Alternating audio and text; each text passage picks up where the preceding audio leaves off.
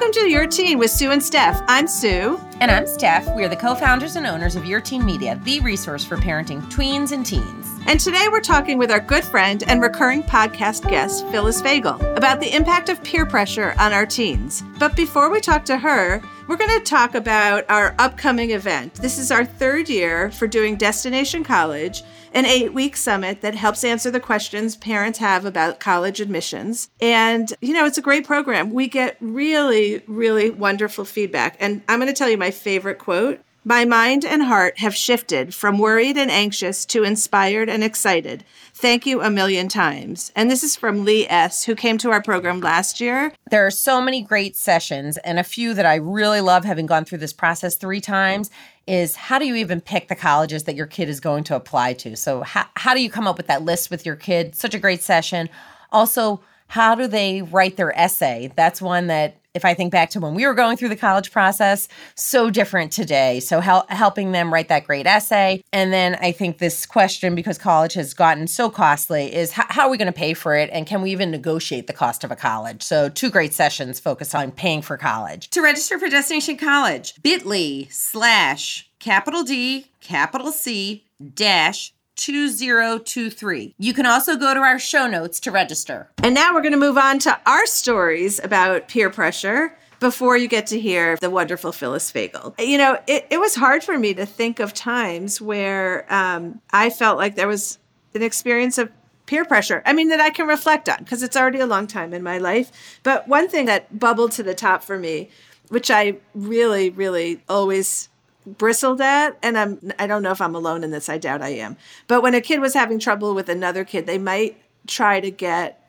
like a team approach to it. And then i'd hear this we all think they're such and such. And to me that is you know really like maybe peer pressuring maybe bullying maybe just social exclusion whatever it is it feels like it only happens with that peer group you know, like it doesn't happen by yourself that you can have that power, that strength, but it does happen when you can collectively get a group of people and either join it or be the one to get joiners. I can even remember that when I was a teenager. Well, there's so much power in that because, you know, yeah. people w- might be looking at uh, some kind of relationship glitch and be thinking, well, you know, it's both of you, right? Like that's naturally what we think. But now, if you can get more people on your team, now it feels like the burden is off of you because clearly it's the other person. Yes. Oh, that is a really good one. Yeah. No, I love that. I love that. It's funny. So my head went in a totally different direction. And mine I was thinking about this with all three of our kids where they were doing something going somewhere like fill you know fill in the blank there where they didn't realize how how transparent they were that they knew it was a bad idea. Like they would each and it's so funny because i can think of each of them. They would be telling you know me or me me and todd something and i'm thinking wait a minute you don't even think this is a good idea. Like the way they would be presenting it to me, it was like you could feel their struggle that they wanted so badly to go, and yet they also knew it wasn't a good idea. And I I was thinking about this last night and I was laying in bed and I'm thinking to myself, "Oh my god, that is so funny." It was like I wish I had I have a video in my head of it. I can picture so many of these scenarios. I wish I could sit down with them and show them their younger selves struggling with it. And it, it, it just made me think about like, even when they are trying so hard to fit in and there is so much pressure, and now with social media, etc., that they too, in those moments, are literally wrestling with it. Kids were all meeting up like at a local playground. And even as the kid is telling me the story, like you can watch it from my house, and like, yeah, you know, a bunch of us are gonna go there, and yeah, you know, and they just they just go, yeah, like that's the whole sentence or the end of the sentence. Yeah, yeah, I think we're gonna leave here around 11:30. This is like 10 at the time. I think we're gonna leave here around 11:30. Um, yeah, I'm not really sure who else is going. Yeah. So they've set the they've set the stage. they've, set, the stage for my total discomfort. I mean, the whole it's so laughable that now, but even at the time, I remember thinking, You know this sounds ridiculous, right? And like watching the kid go up and down the stairs, a backpack going up and down the stairs, hearing them go down the basement, which is like where we kept our alcohol. You know, just the whole picture was so ridiculous. And yet, they, I think they think that we were clueless. Also thinking like, you kind of want me to say no right now. Yeah, that's what happened in my house. They were looking for no. Yeah. Yeah. Exactly. This story is like a communal peer pressure. Like the mm-hmm. kids in our neighborhood all went to the same overnight camp. And my fourth kid didn't want to go back a second year. Like she went one year because all the other kids went. And she didn't want to go back again. And the other kids said to her, the three older kids said to her, Why aren't you coming? And she said, I didn't really like it. And they said, We don't like it. and I was like, Well, why is no one saying that? Like, why do you go to Oh a four God. week overnight camp that costs money and you don't like it because everyone else is going? that is the Oh God, ultimate. that is really funny. The ultimate in peer pressure. we just had an adult peer pressure, an adult like crowd bullying where we were in LA. We went to a comedy show and the MC was very funny. And he said, you know, who's from out of town? So Dan says, uh, uh, you know, raises his hand. He said, where are you from? Cleveland, Ohio. He says, What do you do? Dan says he's a doctor. And the guy is just couldn't be more delighted to pick on a doctor, right? But he's but he's very funny. So that's all going very well. The next guy, the first comedian up, is not funny at all. I mean, not at all. And he decides, as it's going poor, very poorly, to go back to the doctor in the audience. And so he says to the doctor, Dan, so you're the doctor, right? And he's like, uh huh. And he goes, so um, how much money do you have in your wallet? So Dan's like, I don't know, $20. And he goes, any teachers in the room? And the guy raises his hand. And the comedian goes, okay, give him the $20. Now, what do you do in that situation? Like, it's so uncomfortable. Dan couldn't win. He takes the $20. He passes it to the guy. The guy keeps it. oh my God. That is peer pressure. That is so funny. Well, yeah, it wasn't at the time to Dan. He was like, What should I have done? And I'm like, You should have done exactly what you did because there was no way out. Totally. Literally no way out. Totally. Yeah. So I mean, we I, I, when I when we were talking about anything that our kids did, trying to brainstorm, um, he said, "How about my story?" And I'm like, you know what? What it shows is how hard it is to go against a crowd, no matter how old you are. That's a great line. It's so true. It's so hard. It, it makes me think about, and obviously our, our guests will hear this with Phyllis Fagell. We talked very specifically about this, you know, especially right now where there is so much pressure on these kids for everything, but also to do the right thing. And if I think back when I was their age, I think the kids today are so much braver, are so much better equipped. They I think they do such a fantastic job of advocating and really speaking their minds. And I can't imagine how hard that is today. Okay, up next is our conversation with Phyllis Fagell. We can't wait for you to join us.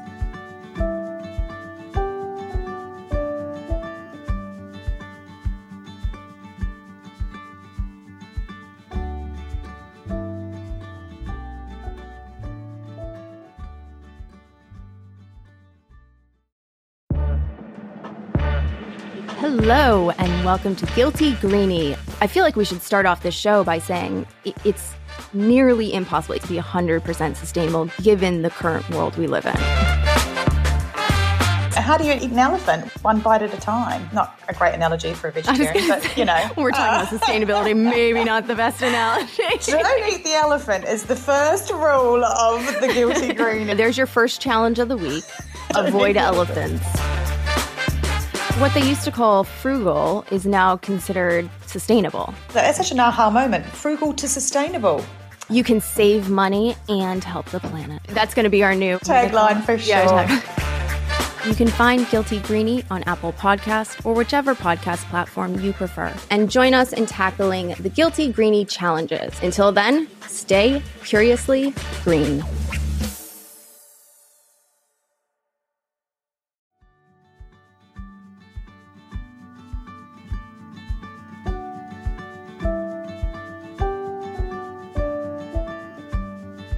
Phyllis Fagell is a licensed clinical professional counselor, a certified professional school counselor, a frequent contributor to Your Teen Media, and author of Middle School Matters. She is a school counselor, therapist, speaker, and consultant on issues relating to parenting, counseling, and education. Phyllis, thanks so much for joining us. We all know the term peer pressure. I mean, it existed when we were kids and before we were kids, and it continues to exist. But is there like some definition that you live by of what is peer pressure? You know, I think when I was growing up, I remember Nancy Reagan's Just Say No campaign, just say no to drugs. And we found out that it didn't work for obvious reasons. But I think I grew up with this understanding that peer pressure meant that you are going to be coerced into doing something you don't want to do or that you're not comfortable with, and you're going to have to have refusal skills. And it's it's not that you don't need to be prepared to say no if somebody is pressuring you to do something. But much more commonly, a peer is going to be behaving in a way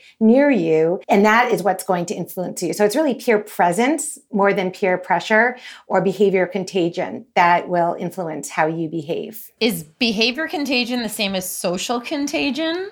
And is that the same as peer pressure? Are we using those all interchangeably? So, peer pressure is behavior contagion. I think one of the other misconceptions about behavior contagion or peer influence is that it's always bad. So, I do want to point out that sometimes peer pressure can be leveraged for good. So, sometimes you're around people making good decisions and you're more likely to make good decisions. Another piece of it is that behavior contagion is even more complicated than you might think. So we think about how we often tell kids you are who you're with. And while that's true, it's not that simple. It's not just who they're hanging out with, it's also what the kids in their social network who have the capital, who have the popularity, who have the ability to influence the culture. So it's not only who their friends are, but what the popular kids in their network are doing and what people in the culture who they admire are doing. So we want to be really mindful of who we're celebrating and who they're surrounded by. It's a little funny because peer pressure is so pejorative. Like, it's like the thing you don't want your kid to fall prey to. But on the other hand, the solution is to find another group that influences your kid's behavior, which is also peer pressure, right? Yes, 100%. And so I think for parents, one of the things that's really frustrating is that we might be able to see in a nanosecond that they're hanging out with kids who are more likely to get them to make decisions that are maybe not in their best interests, or that will get them in trouble, or that will lead them to do things that go against your family's values. And we can't make them shift gears and hang out with other people. We can ask them lots of questions to get them to be thinking about whether or not they are making good decisions in the presence of those particular peers. But we're going to have a lot more luck if we, number one, educate them about what peer pressure is or what peer influence really is so that they can really start to understand what their vulnerabilities are. Like, have they noticed that maybe they're making these decisions when they're trying to impress a particular friend, or maybe it's when they're really tired, or maybe it's when they are trying to make somebody laugh and they do something really silly that backfires. So we want them to be mindful of when they're in situations where they're likely to make these decisions. And we want them to be surrounding themselves with people who are making good decisions. And while we can't pick their friends, we can encourage them to hang out with kids who prioritize things like healthy choices and a balanced life, but achievement oriented or hard work, whatever it is that we as parents value ourselves. And maybe that means that they're getting involved with volunteer work or they're on the newspaper or they're in the orchestra, or even if they're surrounded by kids making poor decisions in their immediate environment, maybe they're doing something outside of school that exposes them to a different set of influences. I think it's so interesting what you just said that, you know, we can't pick our kids' friends, but we can influence them. And I have this lingering feeling that the more I didn't want them to be friends with somebody, the more enticing it was to stay in that relationship. So, like, what does it look like to influence our kids' friend group? So, some of it is asking lots of questions so that they are maybe exercising some more flexibility in how they're approaching their friends, you know, helping them recognize that maybe they really want to be popular. And so they're doing what they need to do to get that status in their social group. Or maybe we've noticed that when they're with one particular friend, we're always getting a call from the school to let us know they cut class. And what do they think that's about? Rather than saying, I don't want you hanging out with that kid, in which case they're probably going to either sneak around or twist themselves into a pretzel to prove that we're wrong. We want them to be coming to those conclusions themselves without feeling judged by us. Because as soon as they feel judged or criticized, they're likely to shut down. And kids really rise to the level of our expectations. So we want to be talking to them with a lot of respect and we want to be talking to them as if they're a little older and more mature than they are and letting them know that we think they're capable of making good decisions and that we are there to help them and support them even as they make these mistakes along the way. Let's talk about gender for a minute. Does that impact a kid's reaction to peer pressure? How does that play in? You know, it's really interesting. I think what, one of the th- things that really sticks out for me in the research, and the research uses binary language, talks about boys and girls, and so that's why I will as well. But one of the things that researchers have found is that boys are more likely to make poor decisions when they're in the presence of same sex peers than girls are. They're more susceptible to that. They're much more competitive, interested in dominance and things like that, which lead them to make those poor decisions more often than girls when in the presence of same age, same gender peers. I think you spoke about how peer pressure and hate speech are kind of connected. Can you explain what you mean there? So, I was talking to a researcher about hate speech. It was around the time that everything was hap- going down on Twitter, there, when Elon Musk had taken over, and there was suddenly this huge increase in hate speech. And I found it so disturbing and depressing. And when I was talking to a researcher about it, he said that when you look at kids' behavior or adults' behavior, what you find is that they don't necessarily, in fact, they often don't subscribe to the belief system. And that, in fact, they will go out of their way to prove their authenticity, to prove that they belong with whatever that subgroup of people making hateful comments is doing, because in their world, that is the subgroup that has the social capital. So they're really doing whatever they can to prove that they belong because they're afraid that they will be kicked out of that group. So that's both depressing and reassuring. I find it reassuring that probably fewer people than we might think actually espouse or believe those views, those hateful views, but also shows the power of behavior contagion, the susceptibility that not only kids, but adults have to making those kinds of comments, whether it's online or offline. How do you get to the bottom of hate speech? Like, can you, if there's an incident at school or in the home, will a kid answer the like a basic question of do you actually believe what you just said? Is that like a, a good approach? You know i think so. I think really talking about your own values and giving a kid a broader understanding of what they've done and the harm that they've inflicted on someone else building their empathy is helpful. But what i'm really interested in from that behavior piece is how do we get other kids in that moment to stand up and speak up when there's so much social risk involved. You run the risk that you'll be targeted, you run the risk that you might be ostracized. And so it takes a lot of bravery in that moment. And one of the things that I think parents can do is give kids the language, even if it's just to quickly say, that's not okay and jump in and speak up in that moment, that in and of itself can be powerful and kick off a ripple effect. Kids really do want to do the right thing and they want to be good people, but often they get tongue tied or they get stuck. It's like analysis paralysis. And so I always tell kids you can go back later and circle back to the person you wish you had said something to, even if you miss the opportunity in the moment. It's not only going to be helpful to the person who is targeted, but it's a way for the child to build their own courage muscle, to get used to speaking up in the moment. And maybe they have to start with smaller steps in my community not that long ago, there was an incident where there were a spate of different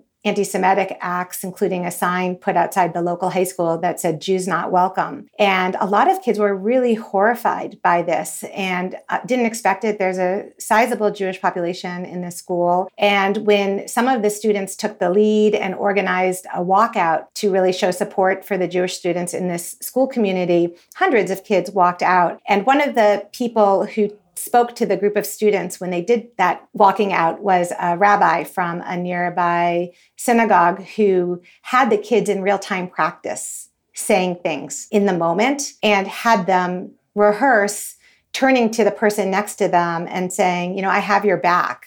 I'm here for you and I know you're here for me and or hope you're here for me at least and then practicing things like that really offended me when you said that something very simple and straightforward but just giving kids that simple set of tools so that they can respond when it's happening. So it's interesting. Our next question um, has to do with middle school. And I'm curious if there's a difference between what you were just describing. Can middle schoolers do that? Because our question is around is middle school the height of joining due to peer pressure? Is that that's the sweet spot if you will? Yes there's definitely an increase in that sense of the imaginary audience that everyone is scrutinizing and judging your every move. The spotlight effect is real for everybody but it's really something that middle schoolers are acutely aware of, which doesn't mean they can't do all of the things we're talking about, but it does mean that it's harder and they're still figuring out their own identity. So they're more vulnerable to worrying about what people will think about them. And however they identify whatever salient parts of their identity they hold close to them. And so it's scary to stick up for someone else and run the risk that you might be targeted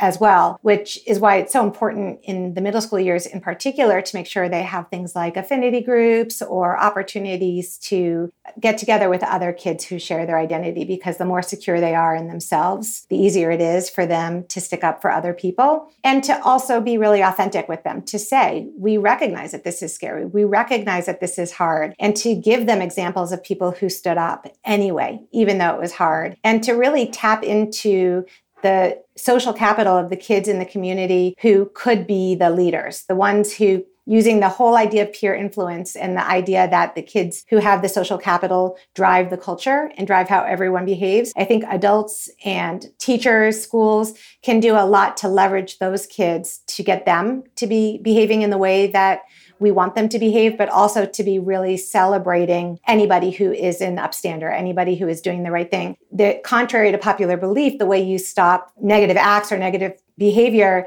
isn't so much related to who you punish or how you punish them or what the consequences are. Kids are paying a lot of attention to what you're celebrating, what's valued in that community. And so we as adults can be very mindful of celebrating and honoring and pointing out when people are doing the right thing. You know, all of this is a li- little bit connected to bullying and this whole sphere of social angst that kids live with like on a regular basis and you behave badly because you're hoping to not be the one who's the brunt of it. So if if it's all about bolstering good behavior, are are there schools doing it well? You know, I think this is something that a lot of schools are really working hard to get right especially right now when kids are more sensitive and they're having a harder time resolving conflict. They're having a harder time assuming positive intent in their peers, which leads to more understanding, more physical fights. We're seeing it in the form of more racist language, more swastikas, more homophobia. And I think that no matter what we do, it's never going to be enough. We're always going to be having to step it up a notch and keep working at it. This is work that we've been doing since you know we've always had to do that kind of work in schools with students because their empathy is still developing and they're so acutely sensitive to being excluded or feeling like they're on the outs and they're so interested in popularity and so if we're in an environment where being popular has something to do with being hateful, it's a lot harder to get those kids to behave the way we want them to behave. So some communities have to work harder than other communities. And we really have to be mindful of actually using the students in the schools to do this work.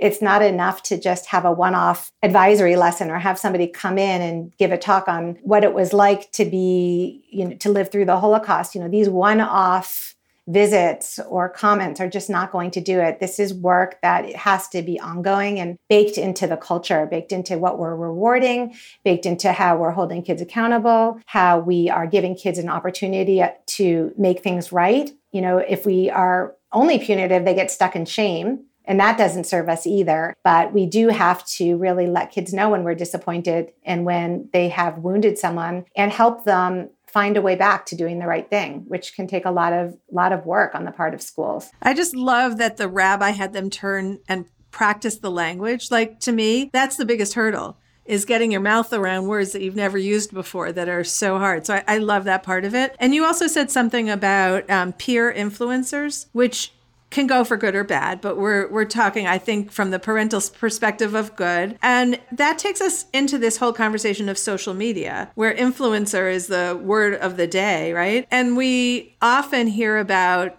these viral challenges that go out on social media and probably started by these social influencers. Some of them are terrible, but some of them uplift and change things. Like how do how do we raise kids in a time where you can go so right and so wrong at the same time? So again, I think it has to do with who you're celebrating. Are you talking about kids who are in the news because they maybe have a learning difference and they are or a physical disability and they are making TikTok videos about how they've overcome that disability and they have been a champion for disability rights or are you celebrating the person who's in the news for doing something really hateful? And even calling attention to them over and over again, as opposed to using that time instead to be really talking about other people who are doing good things? Are you challenging lyrics that are hateful when you hear them on the radio? Are you pointing out when there's an article about you know misogynistic locker room talk or something along those lines. Are you having conversations about what it must feel like for someone who has been targeted and helping them get outside their own experience which is also so hard for kids to do especially in the middle school years as you mentioned? Okay so let's take a scenario um,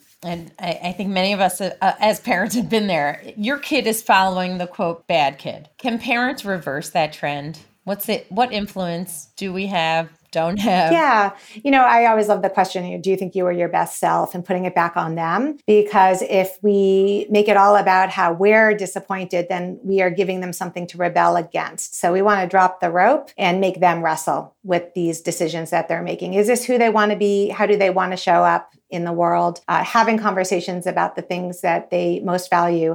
I do an activity with students where I give them a scenario. I have them imagine that they are invited to a sleepover of somebody, a classmate who doesn't have a lot of social capital, but they're a nice person. Your child likes them, but it's not somebody who is considered popular. And uh, for the week leading up to the sleepover or the weeks leading up to the sleepover, the friend keeps asking your kid, What kind of snacks do you want? You know, what movie do you want to watch? And so your child is very aware that this is a big deal for that kid, that they're really excited. And then you get invited to a sleepover birthday party that your best friend is having with five of your other closest friends, all of whom are much more popular. And then I say to the kids, I want you to make a decision. What would you do if you're in that situation? And I say to them, you can decide what is in your interest but I want you to also factor in what you think is the kind thing to do or the nice thing to do. So if you're factoring in all of the, I call it interference, you know, all of the emotions jumbling through your head, what decision would you make? And nine times out of 10, they come back with a way to justify bailing on the first sleepover. And often it might be something like, well, it's more important to be at your best friend's party than at a sort of friends sleepover. So kids are going to find a way to justify making the unkind decision if it's in their best interest and truly believe that they are doing the right thing. And then after I do that scenario with them, I say to I give them a list of values. I use Brene Brown's Daring Greatly values, or the values card sort is another set of values. And I tell them to have their kid choose the top 10 values, the things that are most central to how they want to show up in the world and the kind of person they want to be and the kind of people they want to surround themselves with. And I do that independent of that scenario. And then I go back to the scenario, which they're not expecting, and I say to them, Remember that scenario we just talked about with the sleepover? I want you to puzzle through it again. Only this time, I want you to forget what you think is kind. I want you to forget what you want. I want you to forget anything that has to do with thinking. and I want you to look at the top 10 values on the list that you chose and make the decision that is most closely aligned with the values. And when you do that, many of them change So mean, Phyllis. It's so mean. they change their mind. And, and then I explained to them, well, I, I asked them, how many of you think you'd be more comfortable in the long run with the first decision or the second decision? And they generally choose the second decision. They kind of get it. And I explained to them that when you're in a quandary, when you're not sure if you're doing the right thing, it's a good way to do a gut check. You may still end up, they're middle schoolers or high schoolers, they're probably still vulnerable to making the less kind choice, but at least they're pausing long enough to ask themselves if they would make the same choice and do that gut check. And they're less likely to have re- regrets if they do that. And the reason it works is because you strip away all the interference. Their core values are so much more stable than FOMO or FOPO or, you know, worrying about impressing peers or missing out on fun. And so it's a way to kind of get around that. And I think we have to understand that that's what we're up against. Every single time a kid is making a decision, they're up against themselves. What is FOPO? Fear of other people's opinions this whole conversation to me speaks to the social hierarchy of being an adolescent, right? And we see kids, we know kids who are desperate to be in the popular group. And parents suffer when their kids are not in that group. And you you know, it's like I had someone tell me recently, I just wish they could find a different group, but they only want to be in that group. What do we do as parents? How do we change that perspective for that kid? You can't change your child's feelings. You can validate that they want to be popular, and then you can talk to them about whether the pursuit of popularity is serving them or if it's making them feel worse. And sometimes you might have to say to them, this is doesn't have to be a forever decision, but I want you to have right fit friends for right now. Because if you look at kids who really feel like they're on the outs, it starts out with trying really hard to be nice and to fit in, and they're bending themselves you know, into again, twisting themselves into a pretzel to do whatever those people want them to do so that they can fit in. And then the next step, when they feel like that's not working, might be to lash out and do things that are not pro social in order to try to get that inclusion any way they can. And then the last stage is really to withdraw and often feel ostracized, depressed. So it's really important that we're directing kids toward people who make them feel good and having those conversations with them without dismissing that desire to be popular. That's part of the phase. And if we try to talk them out, of it, we're just going to lose their buy in because we're going to lose our authenticity. We have to acknowledge that that's important to them and that it's not working out quite the way they want it to. But for those who are listening, one of the things that I share with kids to help them deal with the disappointment and is that the kids who are the most popular often are not the happiest because the research shows that as kids scale the heights they're stepping on the heads of the people below them to get that popularity. So the closer they are to the top of the heap, the more likely they are to be surrounded by fair weather friends and frenemies, so, so sort of disloyal friends, which doesn't feel very good or stable. And there's a lot of research showing that if you are around people who are getting popularity or you're getting popularity through you know, deviant means or meanness or power aggression. You have pretty poor long-term outcomes. You're not developing the interpersonal skills you need to be successful as adults. So this stuck with me ever since i interviewed a researcher in california many many years ago. He was looking at social maps to figure out who was popular and what the implications were. And at the time he had had a baby daughter that he told me at the time that his worst fear was that his daughter, this like little baby who was maybe 18 months old at the time, was going to grow up to be popular because he knew that that did not equate to good outcomes or happiness. Although one time I said to a middle schooler, just so you know, the kids who are not the most popular are not necessarily the happiest. And there's a lot of research that shows that and he looked at me and he said no offense but i'm going to have to see that so-called research. What about um, the the argument from our teens but everybody's doing it? So that's another really interesting point because parents can really challenge that. And one of the ways you can appeal to middle schoolers in particular is to tap into that desire they all have to not be duped. And the media and social media, TV, music, all of the forms of entertainment and pop culture that they're exposed to give them this idea that everyone is doing it. And it could be the it could be drinking or vaping or sex. And if you actually look at the data, in reality, everyone isn't doing it. In fact, very few people are doing it. 75% of tweens are not drinking and have never had a drink. And depending on the region of the country, somewhere between 2.7 and 12% of kids have engaged in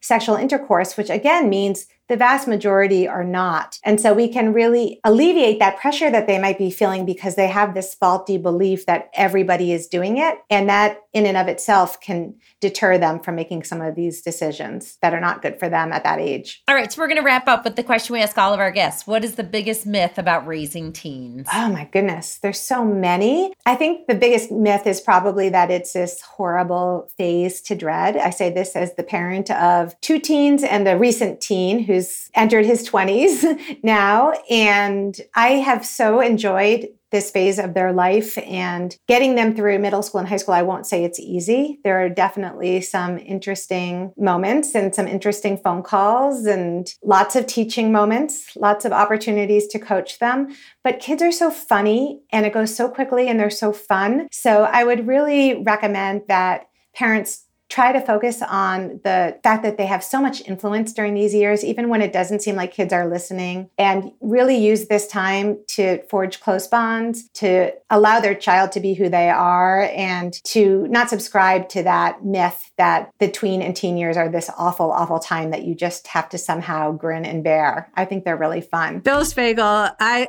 I first of all, I just want to start with the tone of your voice. It is so soothing. So it's like if I want to be a better mother, I just have to listen to the way, the gentle way you talk, and then use some of your words because they're so, so helpful. So thank you so much for being here with us and for coming back again and again. Thanks so much. Thank you for having me.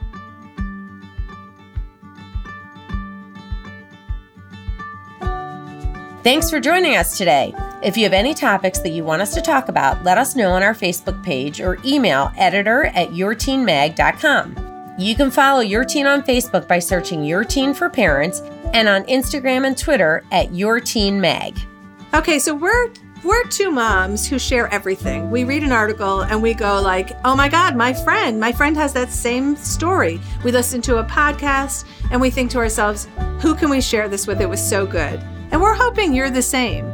We're hoping you're listening to our podcast, Your Teen with Sue and Steph, and you're so excited by what you're hearing that you're sharing it with a friend. We're so grateful in advance for you doing that because that changes our whole story. We get much more exposure, and we want everyone to hear what our fabulous, talented experts have to say to help us raise our teenagers. You can find more from us at yourteenmag.com and listen to all our episodes on evergreenpodcast.com or wherever you listen to podcasts. Your Teen with Sue and Steph is a production of Evergreen Podcasts. Special thanks to executive producer Michael D'Aloia, plus our favorite producer, Hannah Leach, and audio engineer, Gray Longfellow. We'll see you next time.